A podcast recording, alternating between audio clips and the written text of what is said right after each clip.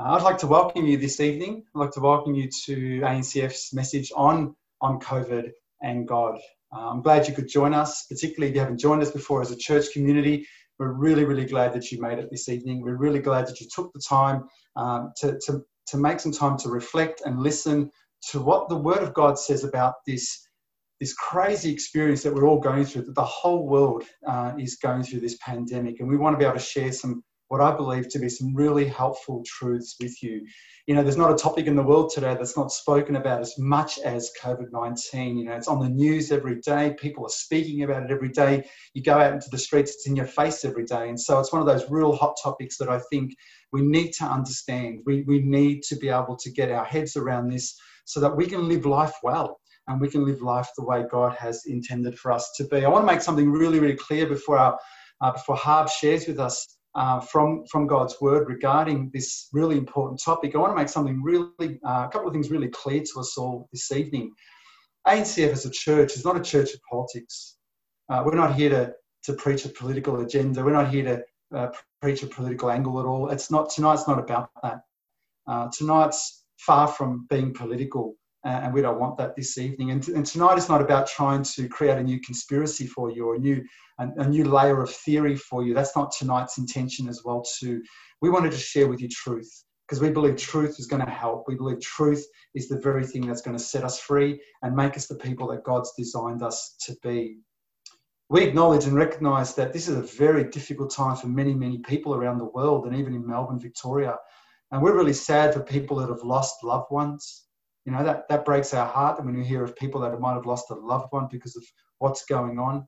Uh, we're really sad for families and people that have lost jobs over this, that are really struggling in their businesses or even just emotionally and socially are really struggling. We hear stories like this, and that's really sad for us. We're, we're saddened by that. And so tonight is an opportunity uh, not to, to preach an agenda of any kind, but just to share with you out of care out of care for you, just to share with you the truths of God that I believe, again, are very helpful uh, in life and particularly helpful in the time that we experience today.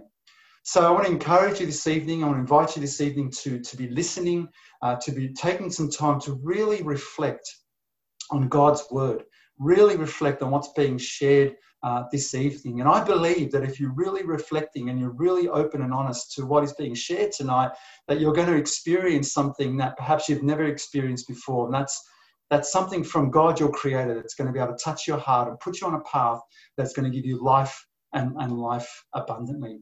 So through the message tonight, as, as Harb shares a message tonight on COVID and God and, and the truths around what the Bible says about now and into the future, uh, I want to encourage you, you'll see that uh, uh, there is a that I'm listed. I'm, I'm, I'm, titled there as questions at ANCF. Uh, throughout the message tonight, I encourage you to send your questions. If you have a question, uh, while Harvey's sharing tonight, if you have a question that comes to mind, we'll do our best to answer that question. We may not be able to answer all of them, but we'll do our best to answer that question. So, could you encourage you to send your questions uh, nowhere else? Don't send it to anywhere else. Don't text anybody. Send your questions just to questions at ANCF. And when we're uh, at the end of the message, uh, we'll do our best to go through and answer some of those, those questions tonight. So I look forward to, to seeing those questions come through as Harv is sharing and look forward to catching up with you again uh, after the message tonight. So God bless you and I hand you over to Harv.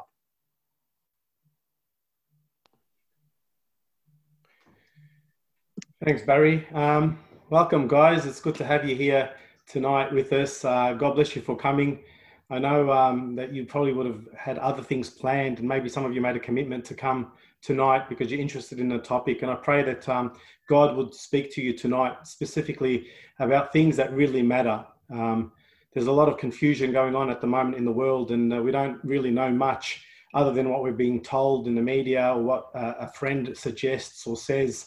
Um, so there's a lot of lot of confusion, but um, we believe that there's a God who's alive and there's a God who's real, and there's a God who's still louder than any noise out there. So what I want to do is just pray um, tonight uh, as before I get started, and I want to share just a few things with you regarding um, COVID and the things of God. So let's just bow our heads and pray. Those of you here for the first time um, and, and you're uncertain about a lot of things, you can come before the great God Almighty. You can come before Him and ask of Him and say, Lord God, I, just need to understand you more. I need to know who you are. I need to know if you're there. And I believe God will make Himself known to you. So let's just let's pray. Father in heaven, you are God and you are God Almighty. You created the world by your word, you brought it into existence. There isn't anything in this world without your control. You hold all things, Lord God. And I pray, Father, that tonight, that those who have come to listen, that you would speak to them and make yourself known to them in a, in a personal and intimate way, that they can be assured that you are real. I pray, Father, tonight that as I speak, that you would speak, that you would speak clearly, Lord God, and they would hear your voice in all this that you would be glorified, that you would cast the enemy out, every distraction out, that, Lord God, you may bring people to your peace, to your grace, and to your love, because I heard your word and listened to your voice. And we pray this tonight in Jesus' name. Amen. So, God bless you guys for coming. What a beautiful day today was. Uh, we've had beautiful days in the last two days, Friday and today, and the sun's coming out. And I think it's just glorious, you know, especially in this kind of uh, uh, place that we're all in.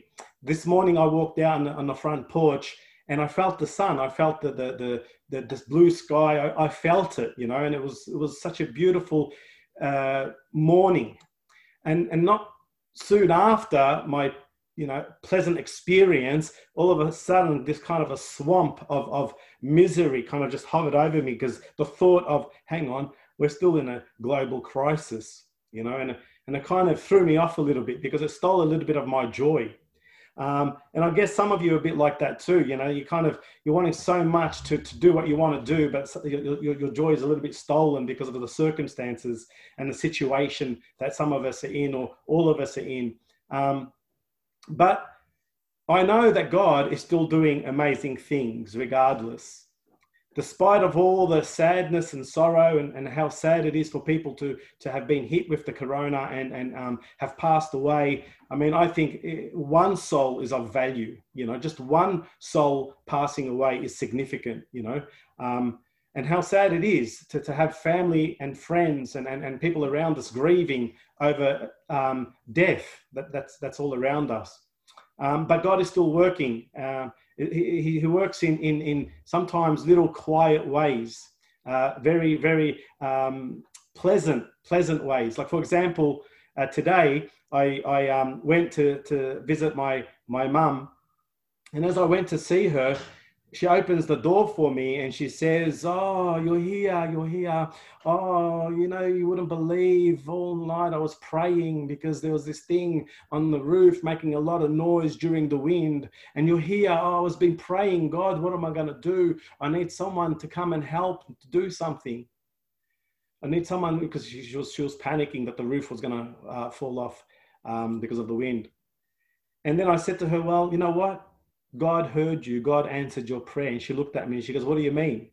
And in my hands, I had screws and screwdrivers and, and spanners and, and um, electric drill um, because I came to actually fix the roof. And I said to her, God heard you. She goes, What are you talking about? God heard me. I go, What don't you believe? Didn't you just say you were praying? She goes, Yeah, but how did you know? How did you know?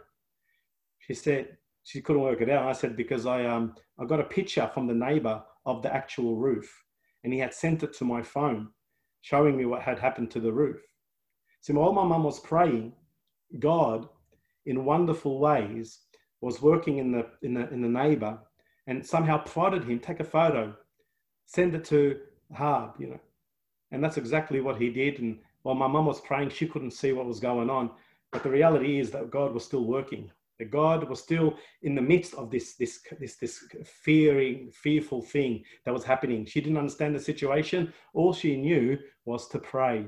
And she prayed and God answered. And that's how God works, guys. That's how God works. I believe that every single one of you tonight is here because either someone prayed for you or, or either you're praying in your own heart for some truth or some you know some form of reality that you, you want to get your life right and things don't make sense and god has heard you god has heard you because he loves you now I'm glad that you're all here and I'm glad that you've taken time out because it's not easy to remain encouraged or remain motivated in this circumstance.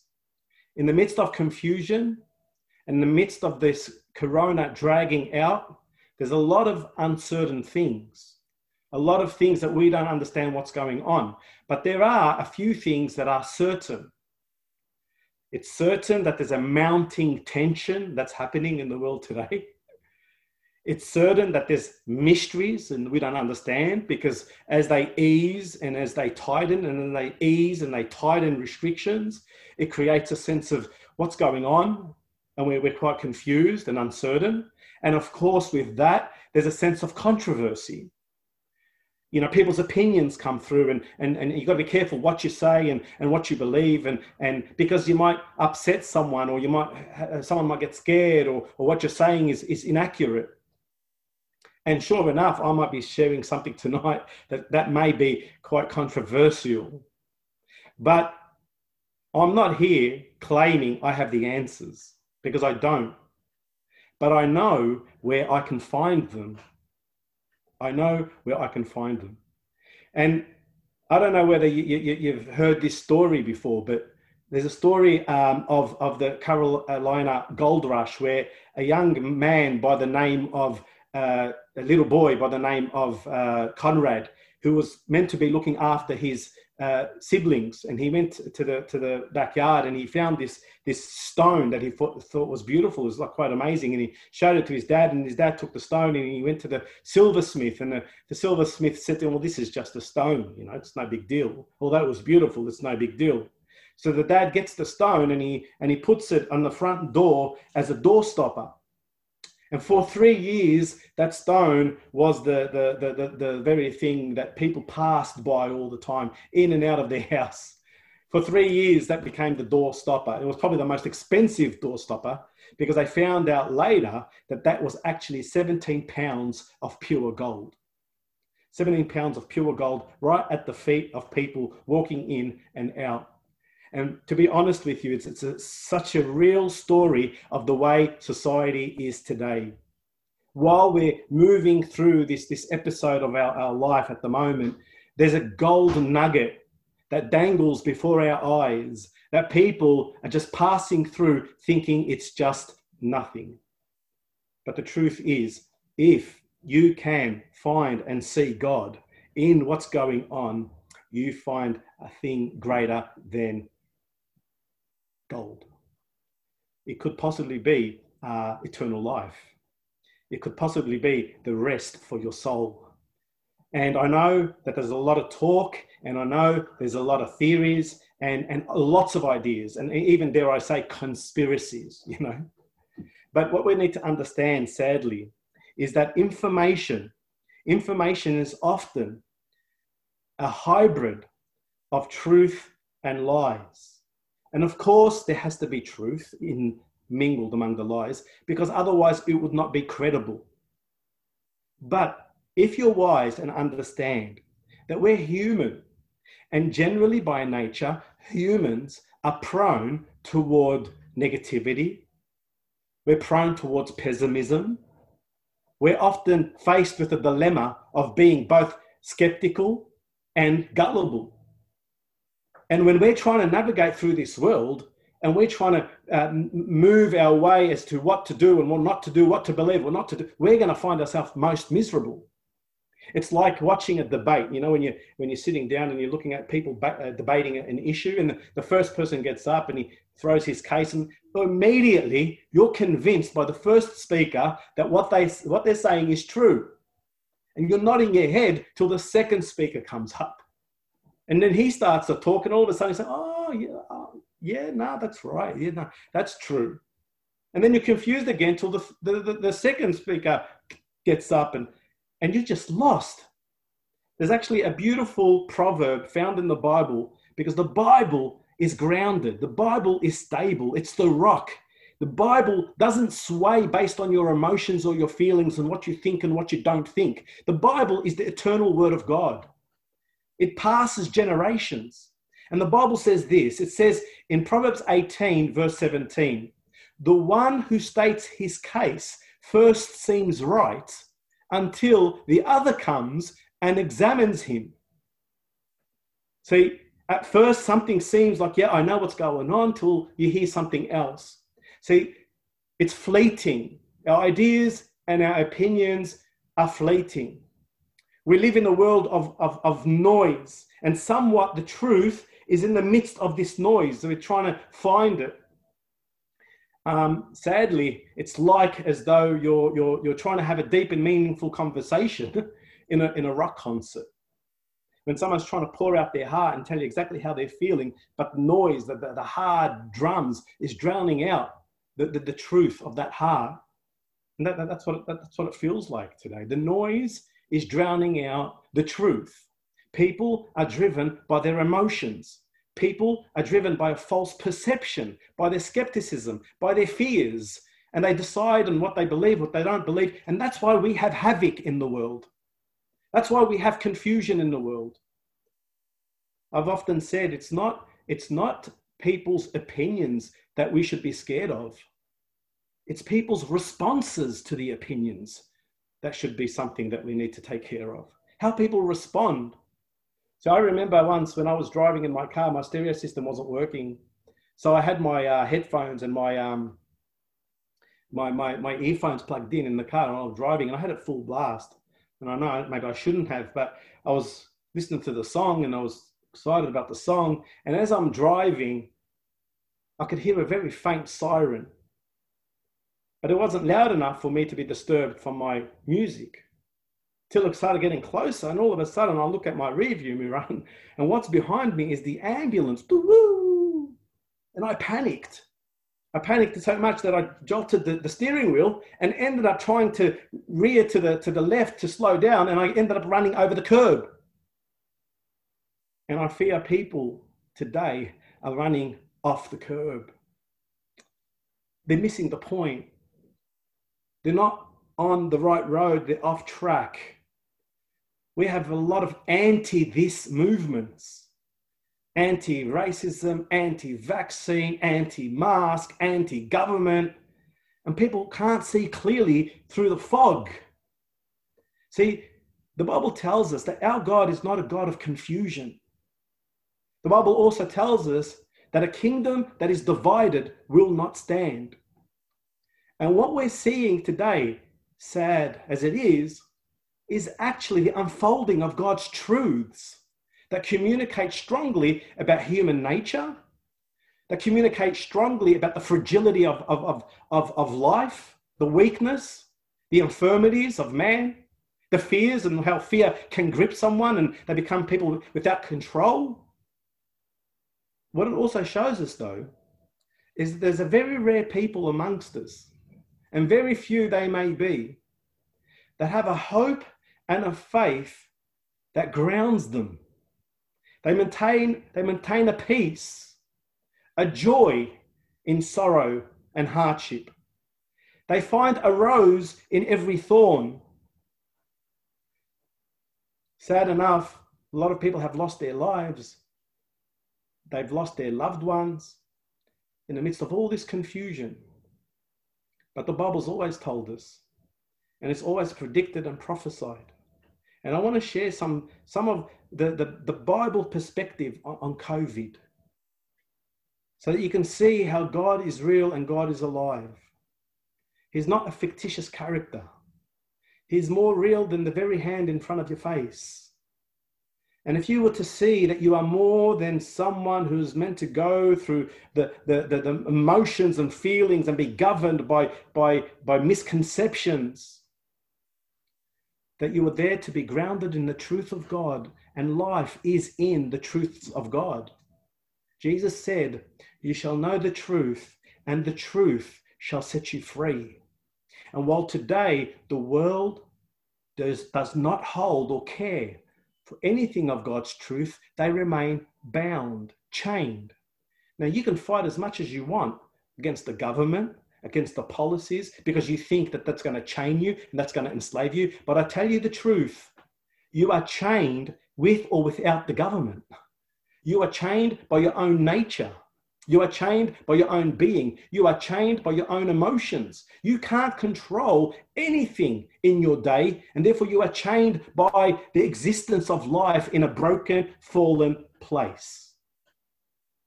But you think your answer is in fighting for this and fighting for that, and that's not where your answer lies.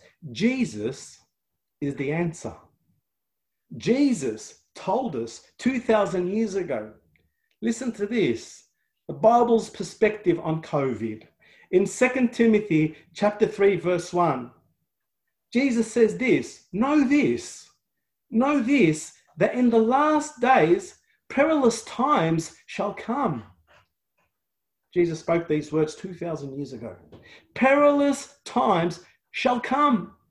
Perilous means troubling times, troubled days, uh, difficulty. And he goes on to say in Timothy, 2 Timothy chapter 3, verse 2, men shall be lovers of their own selves.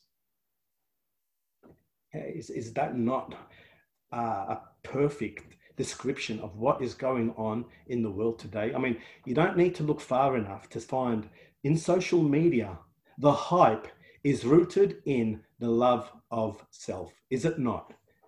Unless I'm blind, everything about the aspect of selfies is a depiction of men shall be lovers of their own selves. In fact, uh, it's such a serious issue at the moment. It's, it's, it, no, it's going under the radar. No one's fighting anti social media, but yet social media is gripping society by the throat and choking it. Psychologists are, are calling selfies, or people who are, who are, um, uh, have an issue with, with selfies, who, who, who are uh, putting out selfies three to six times a day as selfitis, like a disease, because pride can kill you. Why do you do selfies? I'm not, I'm not, I'm not focused on selfies. I'm just showing you the, the, the depravity of, of, of humanness, the weakness. Because I need attention, I need affection, I need acknowledgement, I need something. It makes me feel better. These are the, the what research is showing why people are consistently addicted to, to, to posting or, or, or, or sending a pic, because it's all about men and women shall be lovers of their own selves. Covetous, desiring material gain, possessions, boasters and proud, blasphemers. That's what the Bible says, that this is what's going to happen in the last days. Disobedient to parents. This is where you get parents consistently saying things like, they won't listen to me. They're not listening. They're not listening. Do you know how many times as a teacher I hear parents say to me, but they don't listen to me? But the Bible prophesied it that in the latter days, children will be disobedient to parents. Now, this may not seem kind of strange to you, but, but it is very strange 2,000 years ago to see a society of children rebelling and doing what they want, and society telling them that they can and do what they want, and there's no sense of discipline or there's no sense of accountability or there's no sense of responsibility. And so therefore we have a generation who are disobedient to parents. This is jesus' own words. They are unthankful and they're unholy. But jesus he describes the end times as being like birth pains. Just as labor pains grow stronger and closer together God will allow an escalation in trials of all kinds. And we can see this happening in the world today. Did you know that in China in 2020, there were over 21 large scale floods that you probably didn't even know about? Large scale floods all around China, just within the year 2020. Then there's the locusts that are happening in Africa. Then there's the COVID. People say, people say, oh, but this has always happened. We've always had these things. It's true, we've always had these things, but we've never had them at such escalation, such intensity, and we've never had it as such global reality like the COVID. This is all part of prophetic. This is all. It's all. It's it's not surprising to the one who reads the Word of God and understands. Oh yeah, this is this is quite natural when we understand the end of times. But just as labor pains grows more and more and closer and closer to that time of birth, so are the trials And so are the things that happen. So the, the COVID, again, is a trial. In fact, the purpose of these tribulations, or the COVID, if you like. And most people say, oh, that's the judgment of God. Maybe, possibly.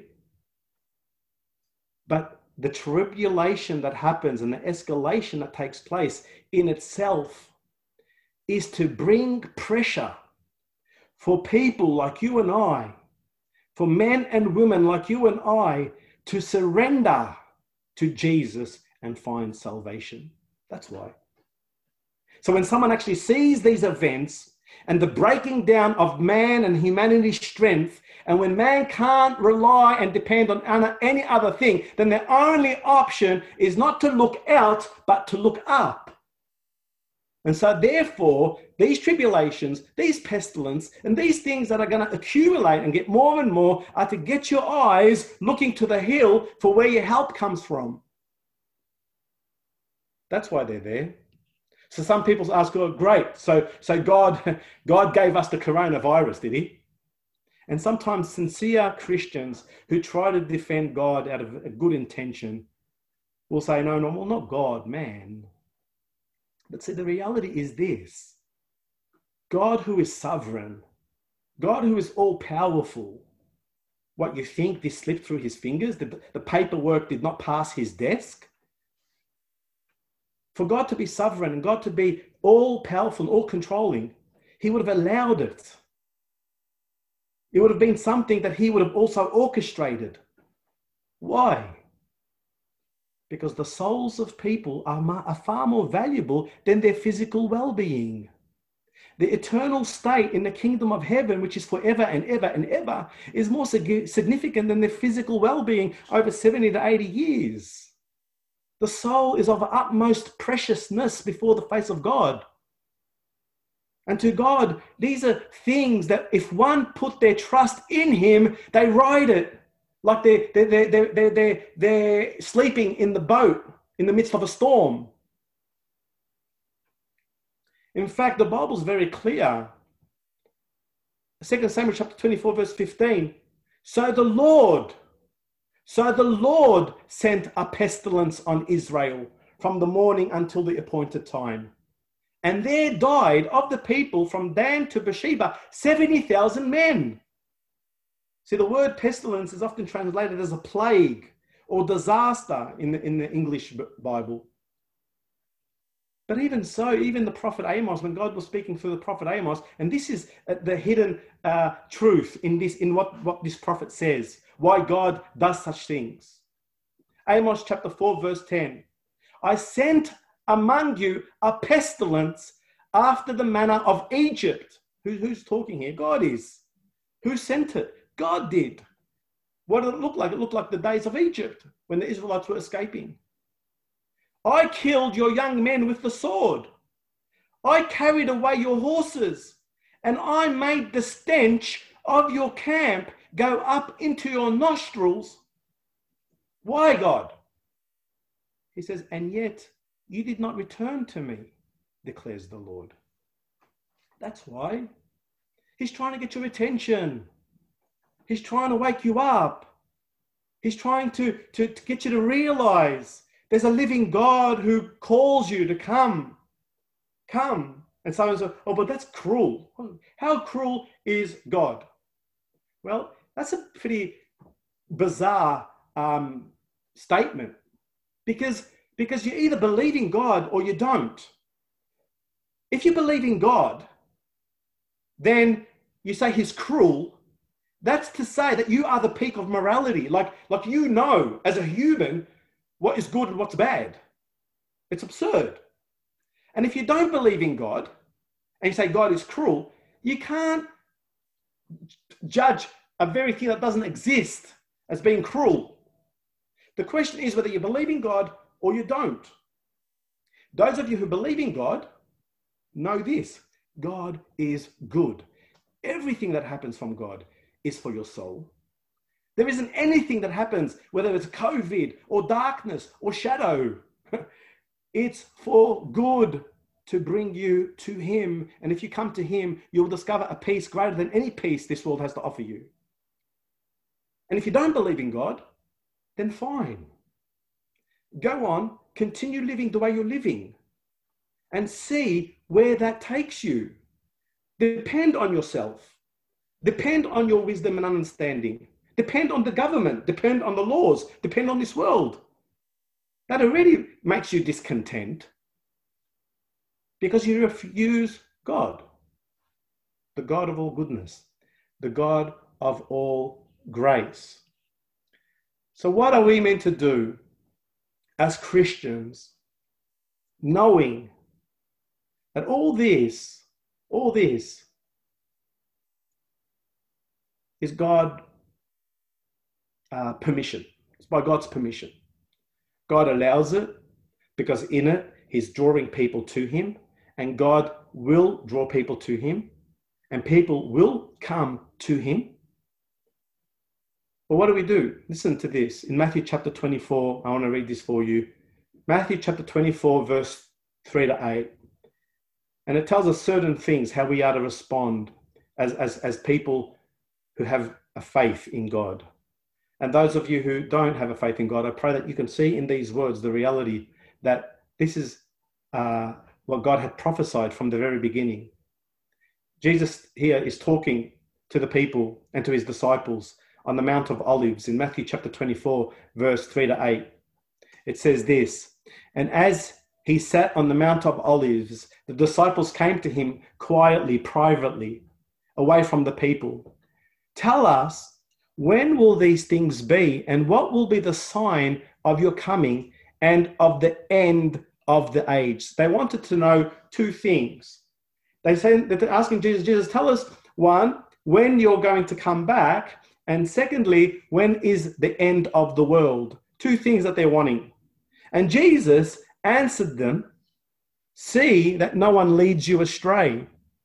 For many will come in my name, saying, I am the Christ, and they will lead many astray. And you will hear of wars and rumors of wars. See that you are not alarmed.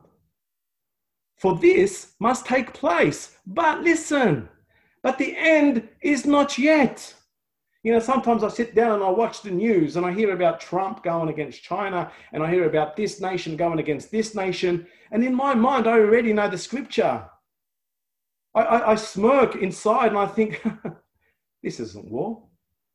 This is what the Bible calls a rumor of war, a hyped up kind of an episode of, of, of just oh, we're going to fight you. Come on, come on, come on. You, you, come on. You throw the first punch. No, you throw. No, you throw. And it's only for a season, for a time, and it passes on, and we move on until it happens again.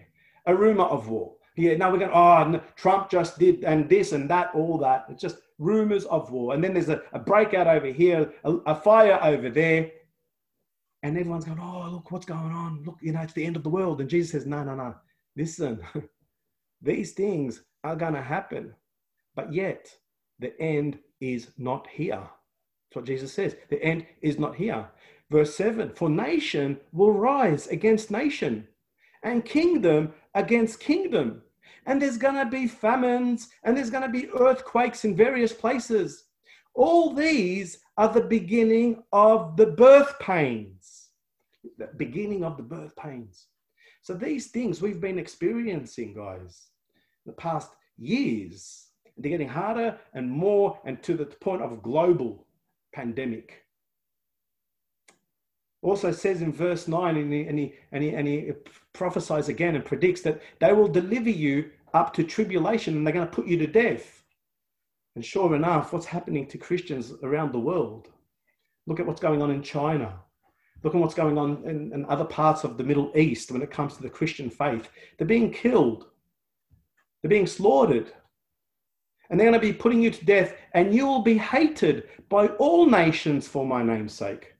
Sure enough, you don't need to step out the front door to realize no sooner have you hit the next street that there's you're a Christian. Get rid of the Christians. And I find that absurd and I find it very strange why people would hate the very teaching of love, love, love, and despise the very thing that, that preaches kindness and peace. But because this is a spiritual warfare because we are servants of Jesus and they did the same thing to him. So, because they did the same thing to him and I am like him, I get to experience that same privilege, if you like, or that same honor to be persecuted for the sake of Christ.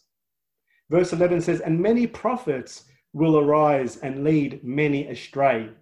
And lots of theories, lots of ideas, lots of faiths, lots of beliefs, even among Christians, are propping up all different doctrines and theology. And because of lawlessness, because the world lives without good law, there will be an increase of sin, and the love of many will grow cold. The love of many will grow cold. You know, people can't tolerate each other anymore. God forbid if you get caught up in the road rage today. Just the other week, I don't know how many people I saw uh, putting their finger up at other people, just walking down the road with my mask on. I'm looking around, and all of a sudden there's someone tooting, beeping, and someone's putting their finger up. And I, not long after, I walk down another uh, road, and then someone's putting their finger up again. Because the Bible says that the love of many will grow cold.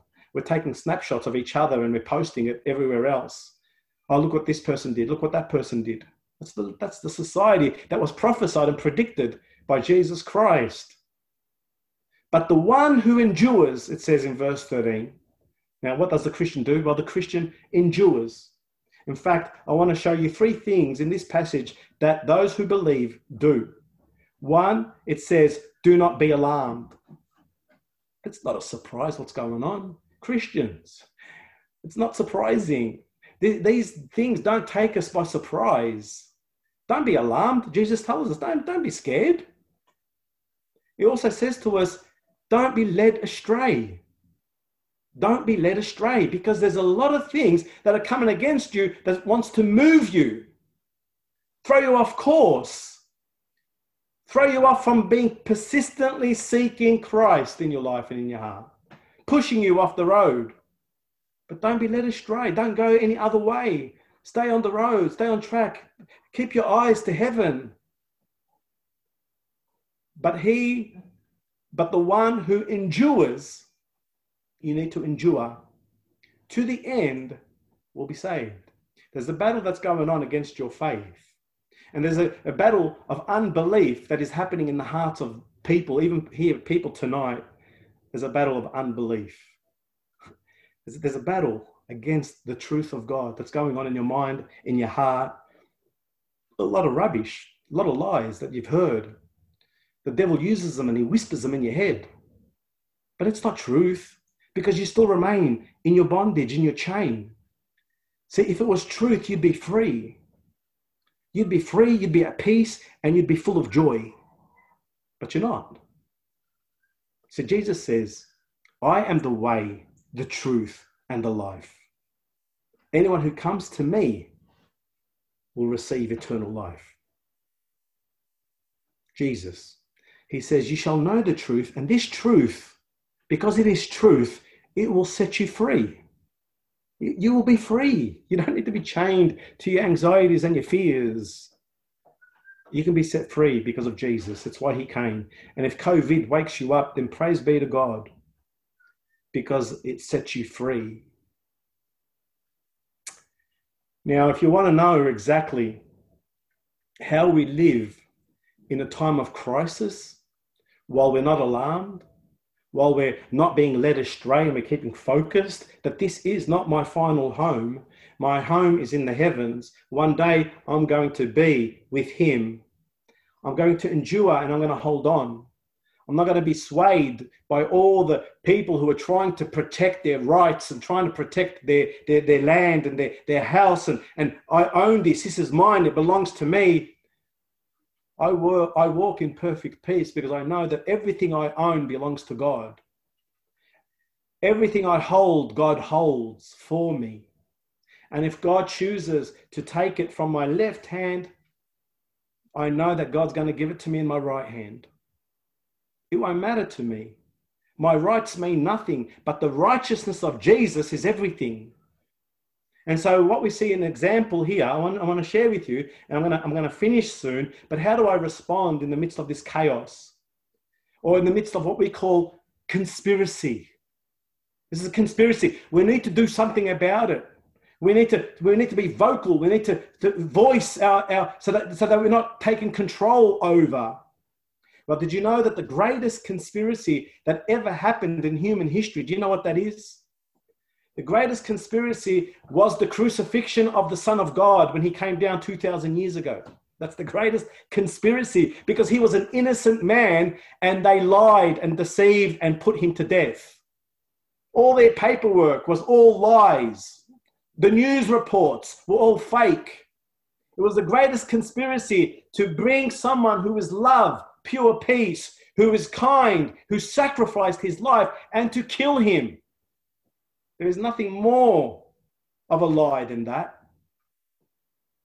And yet the Bible says this about Jesus, and Isaiah prophesied before his time what he was going to be like when he came. In Isaiah 42, verse 2 to 3, he will not cry aloud or lift up his voice or make it heard in the street. Listen, a bruised reed he will not break, and a faintly burning wick he will not quench. Yet he will faithfully bring forth justice. Wow. He's not going to raise his voice and forcefully push and shove. He's not going to, to, to get involved in things that don't involve him. He's got one task, and that's the deliverance of the human race. The Bible says, Isaiah 53, verse 7, he was oppressed, talking about Jesus. He was oppressed and he was afflicted, yet he opened not his mouth.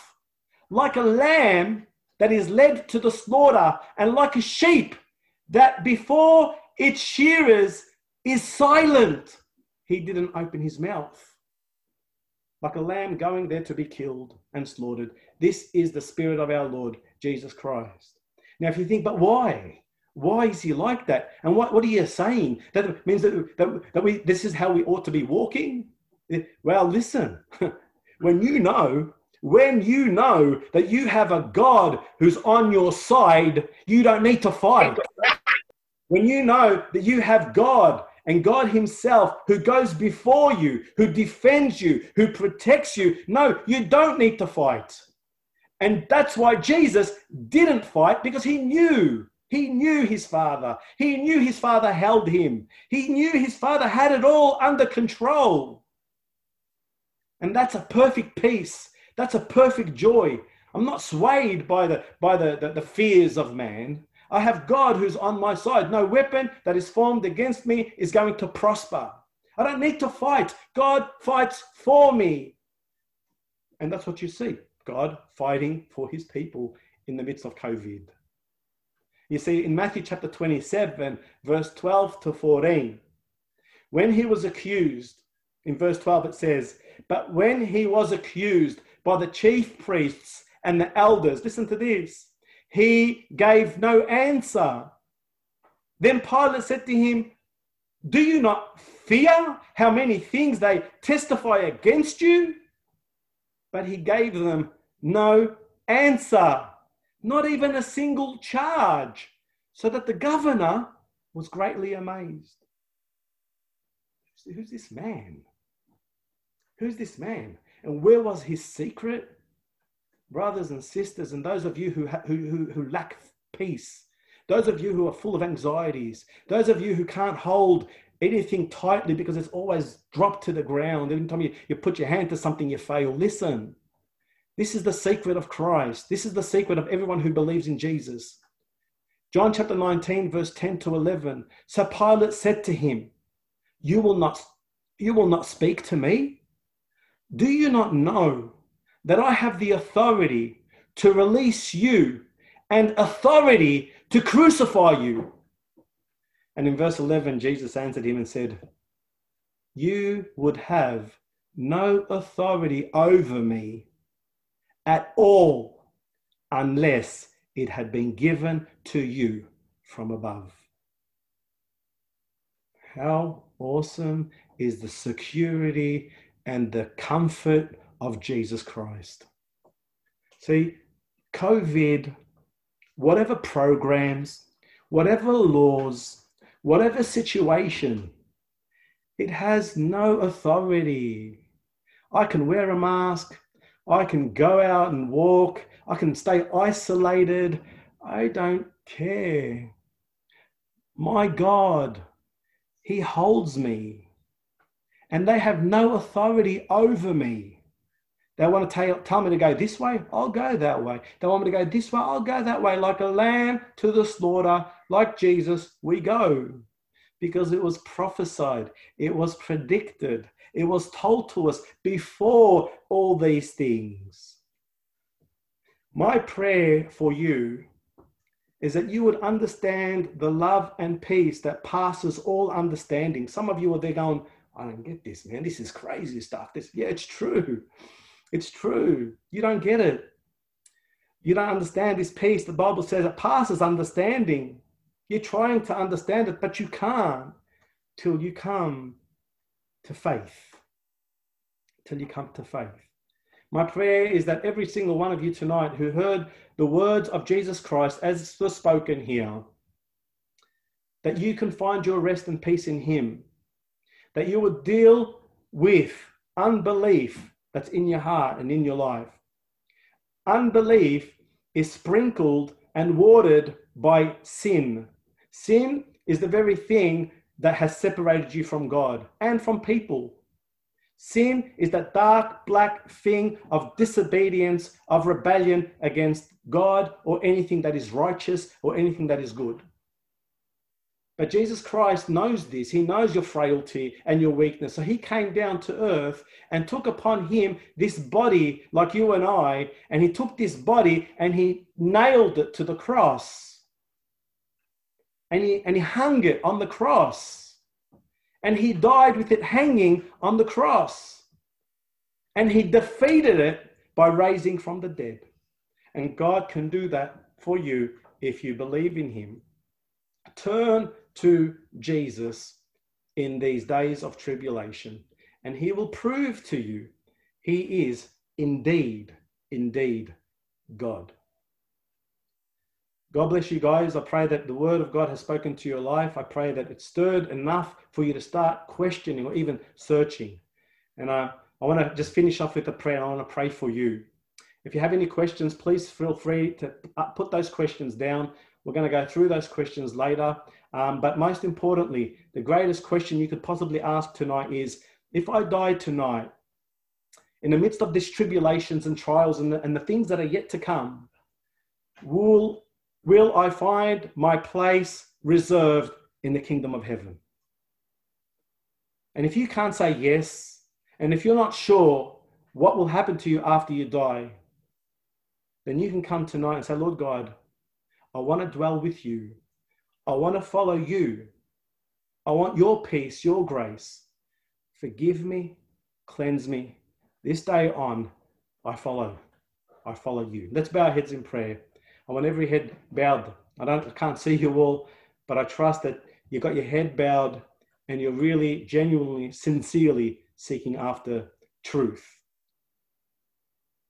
Father in heaven, I pray, Lord God, tonight that as your word had went out to the hearers, whoever they are, you brought them. Wherever they are, you've brought them. That you would speak to them. And I know that you have spoken to them, Lord God. I know that you've knocked at the door of their heart, Lord. I pray, Lord God, that you would continue, continue to draw them to you till they confess you and believe upon you in order for them to be saved. I thank you, Lord God, for your word, for your peace and your comfort. Truly, indeed, you are our God and you are in the midst of us. We give you thanks and praise in Jesus' name. Amen. Amen. God bless you guys. Um, I would have loved to see your faces, but um, God willing, I will one day. Well, um, thanks, Harv, Thank and don't go away because there's some, there's some questions I'm sure um, that people would like to ask. What we're going to do at the moment, some wonderful truths that I think uh, have been spoken about tonight around God, our protector, um, God in control, you know, thinking about how the, that great conspiracy of Christ being put to the cross, yet God turns that to become our rest. And that is, uh, that is a really, really important truth tonight that I hope really resonates and speaks to your heart. And as Harv shared tonight, that you'd really open your heart to hear. uh, and ask that really important question about where you will be going if you were to die now. And so I think these things help us to reflect. And so what I'd like us to do is um, invite you to use the the um, questions at ANCF on the chat to ask uh, some questions. We've got some questions that uh, I'm, ready to ask in a moment, but can I encourage you that as Harb is is answering those questions that you would, uh, if there's anything on your mind you'd like to ask, we've got about got about 20 minutes or so, um, and so we'll try and get through as many as we can. So please, as Harb is sharing, continue to uh, send your questions to questions at ANCF on the chat.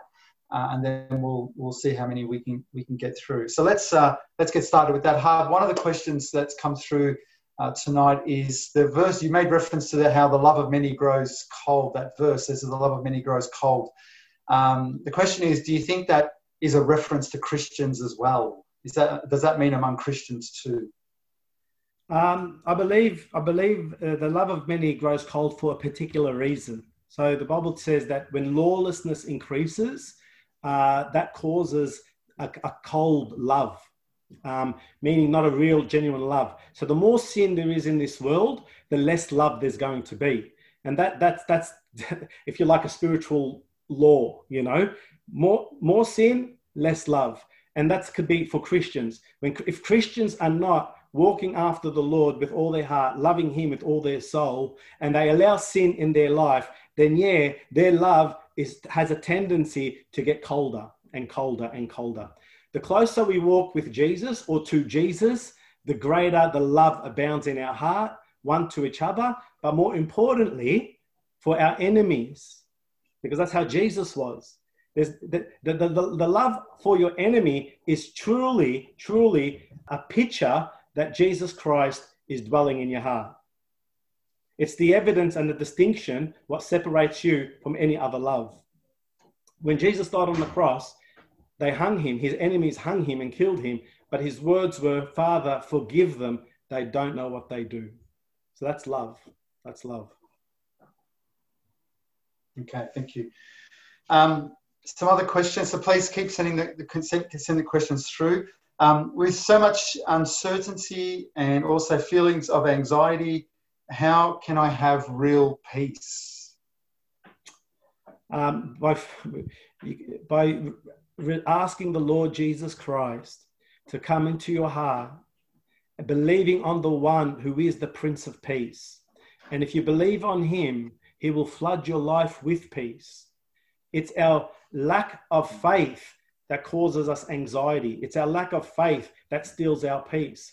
But when someone comes to the knowledge of the Lord Jesus Christ, they, they find a peace that the world can't give them. It's giving up and letting go and receiving Christ. Okay. I encourage you guys to keep thinking about the things you've heard um, uh, this evening, and if don't be don't be embarrassed or afraid to ask. We're not going to mention who you are, so we're not going to say that so and so's asked this question. Uh, we just want to be able to help, and because we care for you, and we care for the things that are on your on your mind and the experiences that you're having. So please uh, don't be don't be embarrassed or afraid to ask ask questions. Uh, we got one from a from one of the children. A, a, a question from a child that says, "Does God uh, see the struggles of the children? Because you know adults get to see their friends, but but children can't. Now, does God see the struggles of children as well? Oh yeah, of course. I think I think he probably sees the struggle of the children a lot more than the struggle of the older people because the older people tend to be a little bit more grumbly and and and the older you get, uh, the tendency to lose faith uh, is probably greater than when you're young and you have a simple and and and, and childlike faith. God definitely looks to that kind of faith.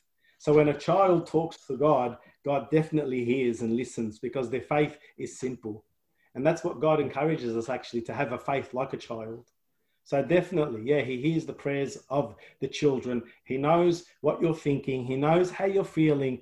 And so you can call on him. You can talk to him. You can you can tell him anything and everything and he hears you, he loves you and he will protect and guide you.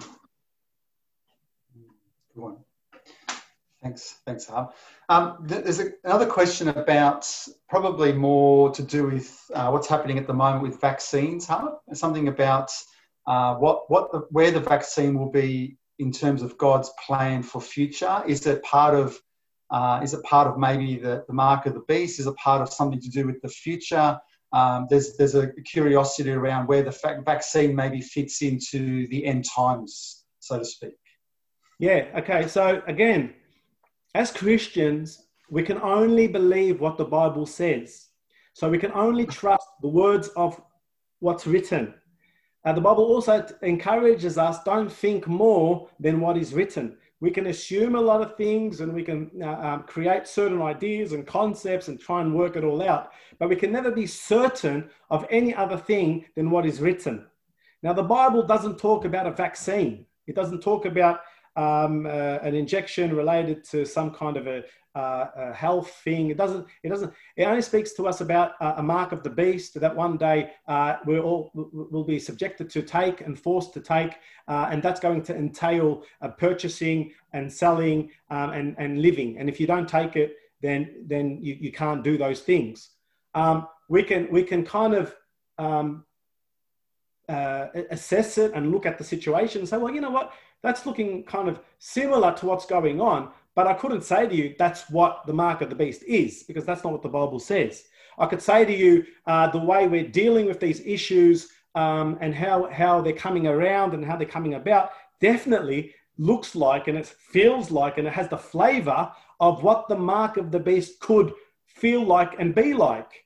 So it's almost, I see it almost like this. This is like a like a, um, a, a testing or a training of how we will respond when that day comes. You know, um, what what are our what are our faiths? What is our belief? Remember that we don't go astray. So a lot of people can go whoa to the left and say vaccine, no vaccine, no vaccine. So I, I, I find that I find that interesting because the Bible doesn't tell me no vaccine.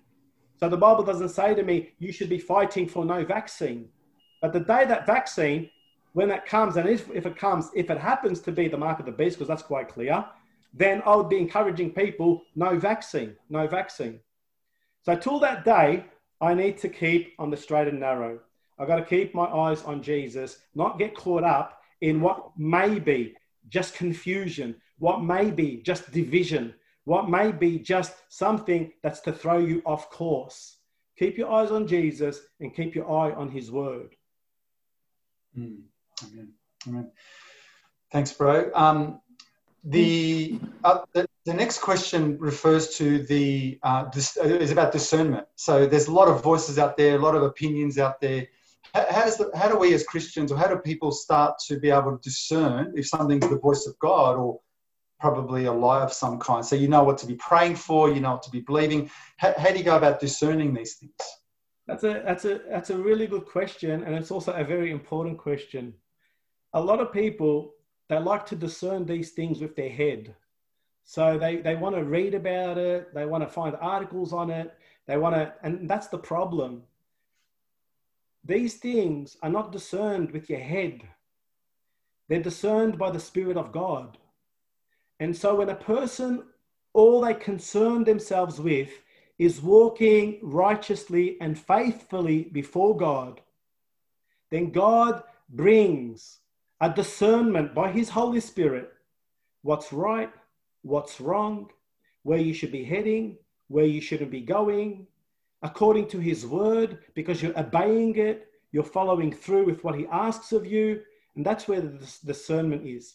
But if God is calling you and is speaking to you and is speaking to your life about certain things in your life, and you're not responding to those things, then what discernment are you going to be looking for?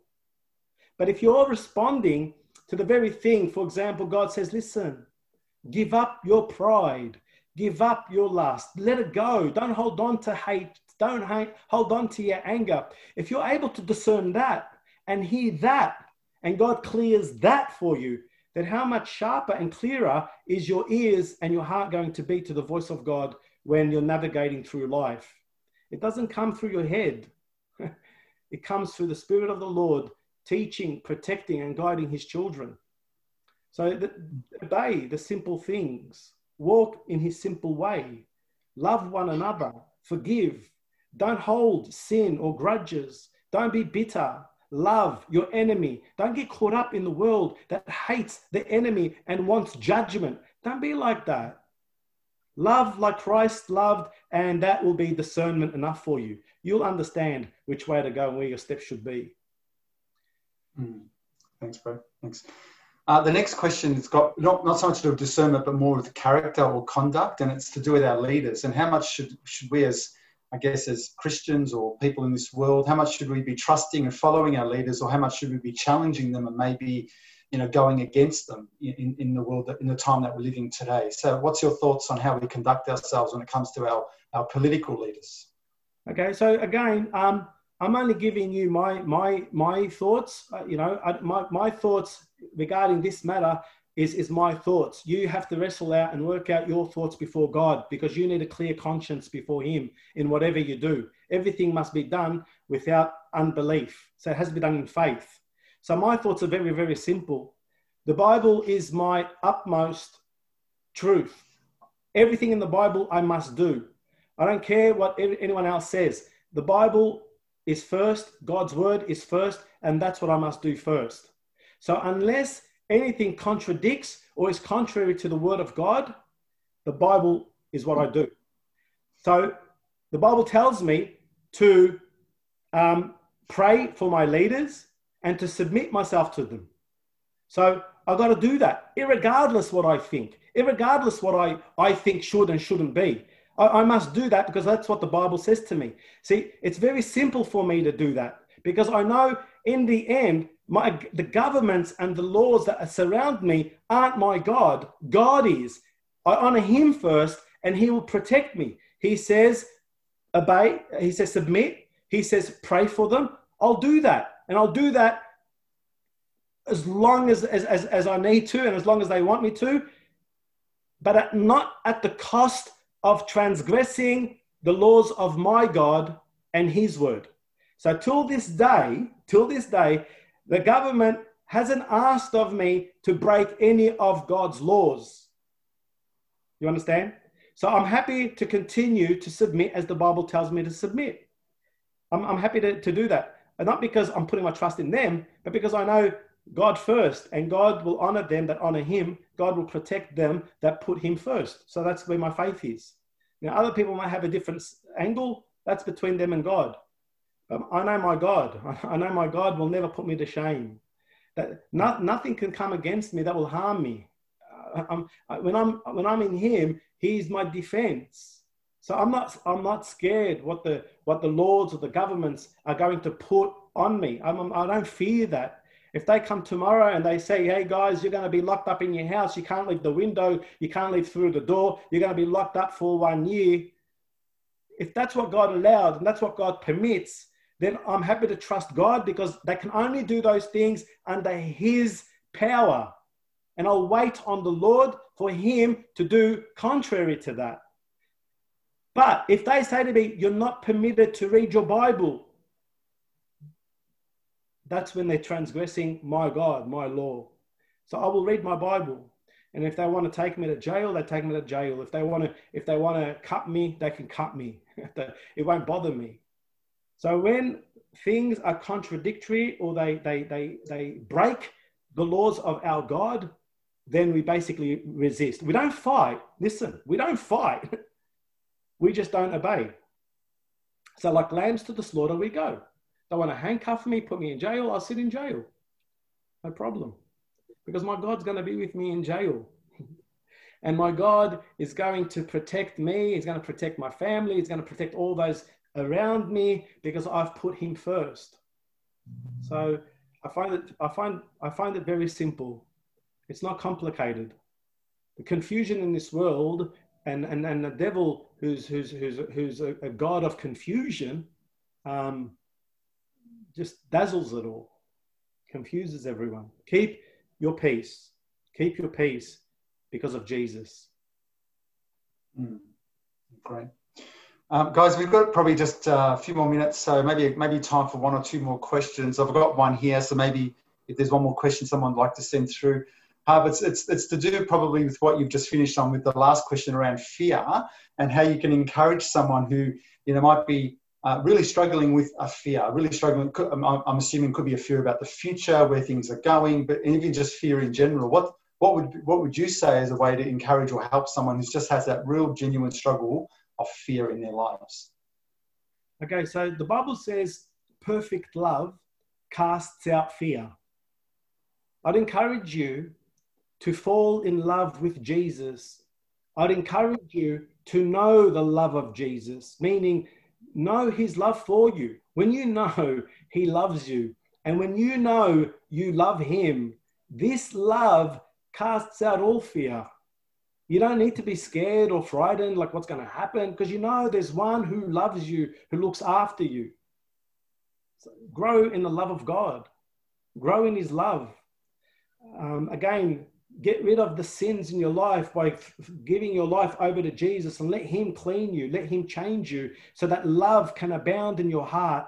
And the more love, the more um, peace, the less mm. fear. One.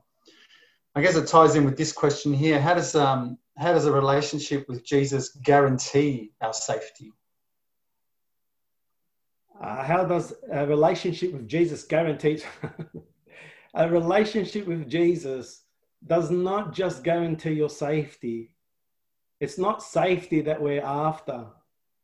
A relationship with Jesus guarantees eternal life guarantees a life after the, the, the, the, the, trauma of living in this world or the, the, the death that comes upon us, every man, every woman. So a relationship with Jesus Christ is, is what you were made for. So it's not just about safety. Safety is just an add-on. It's just like a, you know, a default. It's just what comes.